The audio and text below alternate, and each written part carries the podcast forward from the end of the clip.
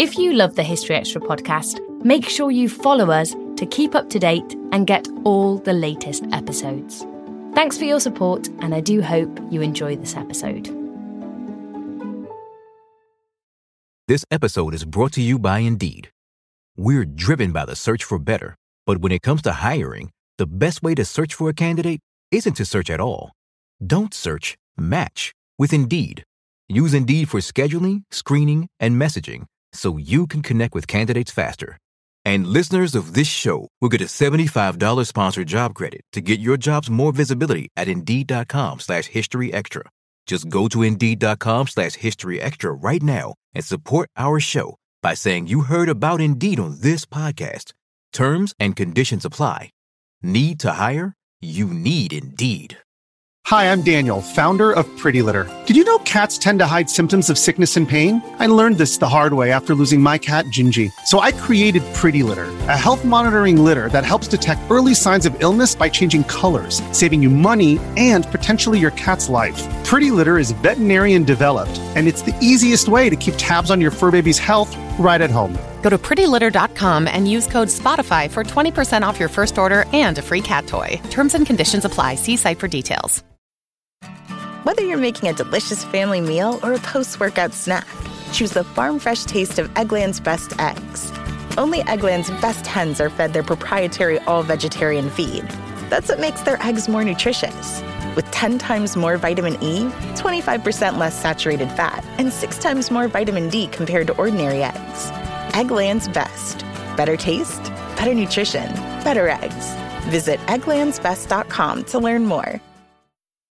If you went on a road trip and you didn't stop for a Big Mac or drop a crispy fry between the car seats or use your McDonald's bag as a placemat, then that wasn't a road trip. It was just a really long drive. Ba-da-ba-ba-ba. At participating McDonald's.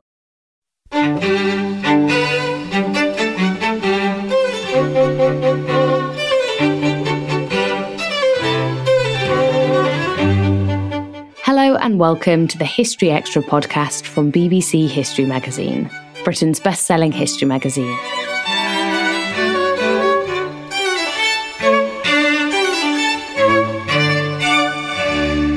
Hello and welcome to History's Greatest Mysteries.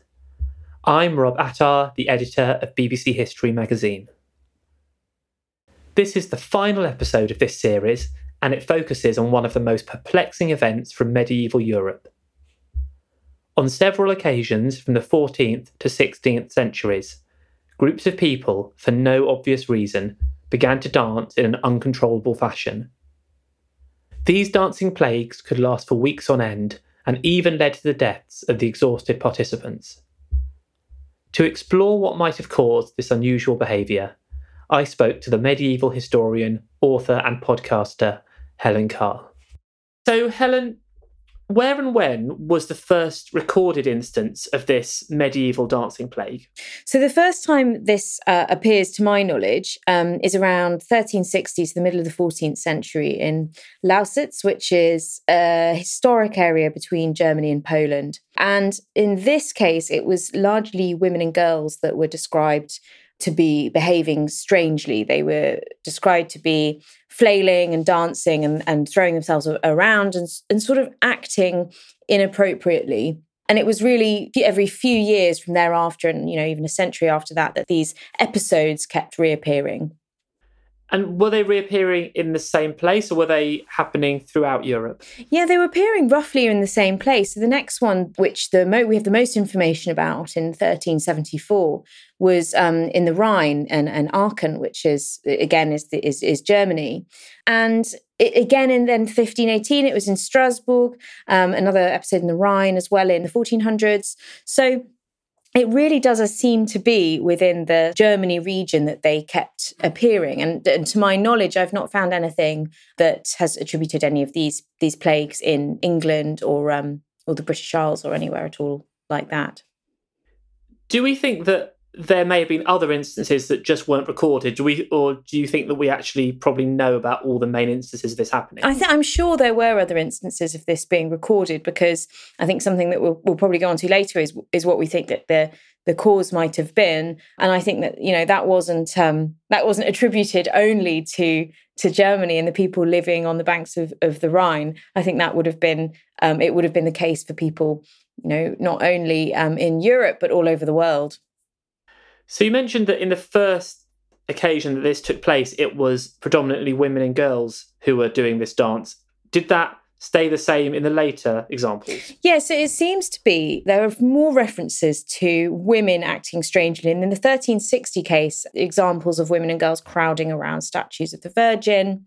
But later on, there were definitely cases of men getting involved within these dances, as well as women, very much so. But I think initially it seems to be largely women that are targeted. But then that could be because this is coming from some of the chronicle accounts, and chronicles are largely written by clerics who are therefore biased towards women. They tend to treat women with some sense of suspicion. So it could be that there were in fact more men involved, but they just weren't as discussed, or it wasn't as clear in those early chronicle accounts. So we've been calling this, or I've been calling this, a dancing plague, but what exactly was the nature of the movements they were doing? This wasn't traditional dancing as we understand it. Yeah. No, and I should probably mention, though, you know, there are a handful of different names that this falls under, and it is effectively, as we call it, a dancing plague now. But it's also called St. John's Dance because dancers were said to surround themselves around the shrines of the Baptist. It's also called St. Vitus's Dance, who was a saint who celebrated through dance. It was called that in more of the 19th century. And it's also been called Choromania. So there are different names for this very strange type of plague that people might have heard of. But it's not really got anything, exact name that we've managed to pin it down to. So a dancing plague is pretty specific. But there are various different accounts of what was happening to the people who were, in effect, you know, dancing. Would we call it dancing? Not dancing that we might think of today. It wasn't sort of dancing and merriment. It was more of this sort of flailing of limbs. It was this uncontrollable bodily urge, convulsions, twitching, you know, throwing each of themselves around, writhing on the floor and writhing, you know, one of the chronicle accounts describes someone writhing on their belly, throwing themselves around the place and weeping uncontrollably. It's just almost like a complete loss of any sense of physical control. That's what this seems to have been by all accounts. And you know, there are some that two consecutive accounts describe people foaming at the mouth. So from 1374, and then another account from a century later describes this sense of foaming around the mouth. And am I right to say that this could go on for quite a long time, to the extent that some of these people's lives were put in danger by the dancing? Yeah. In 1374, I mean, this went on. The dancers actually travelled, so they became quite itinerant, and they were moving around Germany, and they're moving from place to place. And this lasted up to about 16 weeks. You know, I would be surprised if people who began the dance lasted that long, because some people danced until they literally died, until they dropped, because they weren't eating or drinking. They had lost any kind of connection between mind and body. So it was an epidemic, in a sense, that it spread from person to person. And in this case, it spread throughout a series of months across the country. So how did the people around them, the communities around them, respond to these dances? So we have to remember in this period that people's existence was controlled and dictated by church doctrine. And that's what people's understanding was of the way that they lived their everyday lives, including any kind of physical health. So if somebody's body was, you know, in seemingly out of control, the initial suspicion was that it was consumed somehow by evil spirits or the devil, or this person needed to be purged in some way of some kind of sinful spirit or being that's within them. These almost like demonic kind of attitude. So that was the initial response. I think people feared feared the dancers. I think they couldn't understand it. I mean, as you can probably imagine, like if you have a party of people dancing, you know, near to your home or through your town or your village, and they are acting in this way, that would be terrifying. But also, I think obviously some people joined in as they move through. So it's difficult to say because so much of this has not been understood or worked out. It is still very much a mystery as to what this was all about. We can only sort of suppose what the responses were and suppose what the realities of the situation were. And were there any instances of these dancers being punished or hurt in any way by the people around them? Yeah, and I mentioned just a minute ago, there's this the idea of them being purged, and I think that was clear. So in 1374, people were literally purged. So people were made to vomit. People were forced to drink holy water. People were pinned down and whipped. So, you know, it's almost like literally having the sense beaten into them. It was quite brutal. The church inflicted a sort of mass purging, I suppose a kind of exorcism of these people in the suspicion that it was the devil or some kind of sinful spirit that had taken over their bodies. And then trying to look at some of the possible explanations for this dancing plague, what did people at the time think was the cause of it? Well, at the time, they very much thought that it was a case of the devil and some kind of evil spirit, some demonic force that had taken over people. That was very much what the suspicion was. Whether that was confirmed or not during the time is another matter. But I don't think that was confirmed. It was very much what people suspected and feared. So, you know, the answer was the church and was the priests. The priests were the ones who were taking it upon themselves to save these souls from whatever sinful spirit or devil-type spirit had taken over their bodies. Whether that was something that everybody thought, I'm really not sure, to be honest. But it was certainly the case that this came down to religion rather than any kind of medical theory. But in more recent times, what alternatives have been suggested by historians? Well, I think one of the really interesting ones, which I don't think I agree with, but has been suggested, was the ergot theory. So this people will be familiar with from following the Salem witch trials in 1692. And if people remember correctly, it's quite famous, the girls who were accusing their contemporaries of being witches claimed to have visions and claimed to have seen these people practicing witchcraft. And, you know, their experiences were incredibly vivid and believable. This wasn't sort of a finger-pointing exercise. I think that, you know, they really believed there were witches within their community and they were acting in evil ways. And the theory behind this is that some of these people in Salem had been ingesting ergot, which is a type of mold that grows on wheat. And the idea is that is supposed to give somebody hallucinogenic visions. And so that might be, you know, what happened in Salem. And some people have attributed that to the Choromania.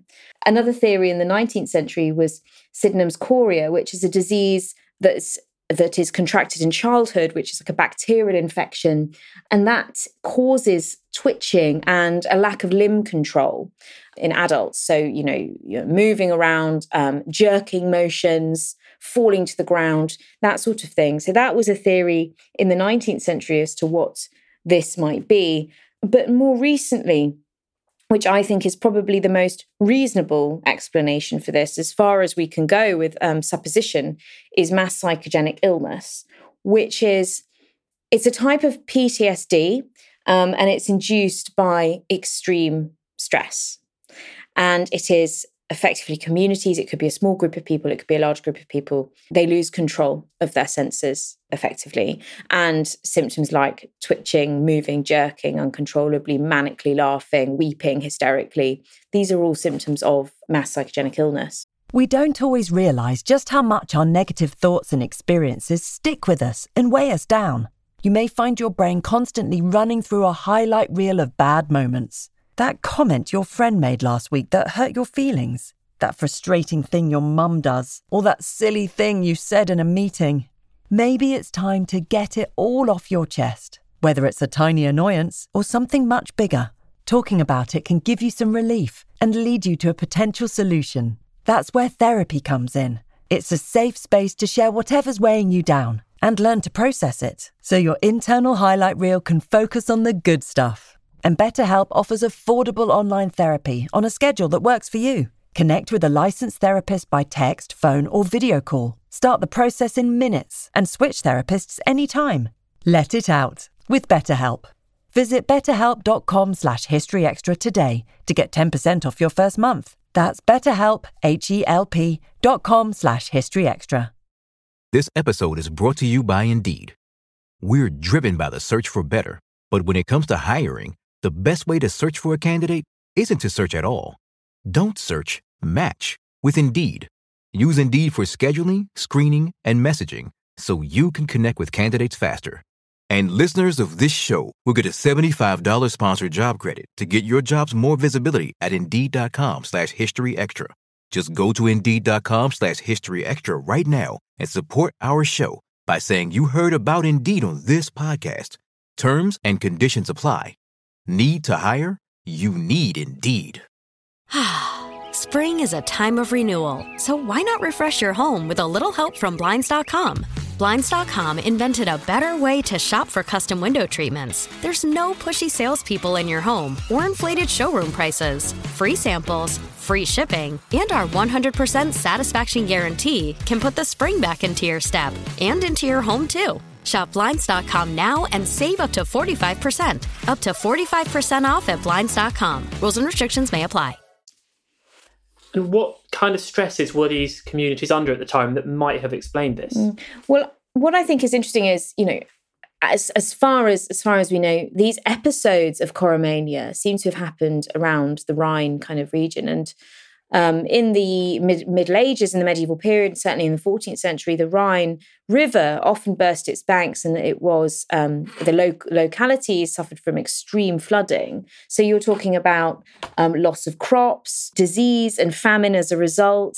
So people in the Middle Ages in Germany were really suffering as a product of their environment. And then you add things like plague into the mix here. And this is pretty inhospitable conditions to live in, and induced a lot of stress and trauma and loss of lives and starvation. So that could have been a reason for these outbreaks of mass psychogenic illness, you know, and the dancing through the streets that we hear about here. And I think if you think about, you know, the Black Death and the impact that had on the people within the Middle Ages, especially in the 14th century, and throughout recurrent outbreaks of the Black Death, you can understand why people were living in a period of post-traumatic stress. And I think that there might be some kind of correlation with the Black Death and the reaction to the Black Death, and also the reaction to this sort of the environment that people were living in this period. And would this explanation help to explain the timing of when this dancing plagues begin to come to an end? Well, the thing is, there is another episode in the 16th century, and we know a little bit more about this in that we have a couple of names. So this started with a woman called Frau Toffia in Strasbourg, and she apparently danced through the streets and accumulated a crowd of around 400 fellow dancers. And we do know that recurrent outbreaks of plague happened all the way through into the 16th century, and of course there was the Great Plague in 1665 in the 17th century. But it was teetering off by this point, so it's not necessarily, you know, can we put it down to the Black Death or the bubonic plague? I think it's more the stressful climate in which people were living in. It was, you know, it was a survival of the fittest, and it was, or not even a survival of the fittest, even the fittest were struck down by various famine, plague, or war. It was just an incredibly inhospitable environment to be living in, and the difficulties of living within the Middle Ages. You know, I often get asked, what period would you like to go back to in history? Would you like to go back to the Middle Ages? And I'm always like, absolutely not, because it is possibly one of the worst times to actually have to live as a layman. So I think that the best way of looking at it, though, is to try and understand this, because as I said, it is very much still a mystery, the way that people responded to the Black Death. So people thought that they were being targeted by plague and the Black Death for living sinful lives, and they were effectively being punished by God in some way. So, which led to, processions of flagellants moving through the streets. That was quite a common occurrence in the wake of the Black Death. So these are people sort of beating themselves in procession. And I think that there is some correlation between that sort of activity and these dancing plagues. It's a direct response to trauma, whether one is in control of their body and coherent or whether one is not. It seems to be a response to a traumatic environment and traumatic events like plague, like famine, extreme weather conditions, the destruction of property, the loss of many, many lives. And do you think there's any evidence that might come to light that would help us to get to the bottom of this mystery? I don't know. I mean, the only thing that we might be able to get hold of is if there is any administrative accounts relating to this. I don't believe there is anything with court records. I don't really know, to be honest, Rob. I think it is just such a mystery. It's one of those things. It's written into the chronicles. It's a purported series of events, but we don't really know why it happened.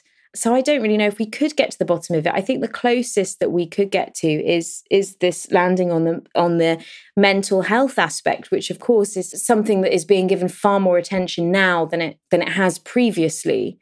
We haven't really addressed sort of the mental impact of these events on people of the past before, and really only in the last half century have we really started to sort of turn our attention to that.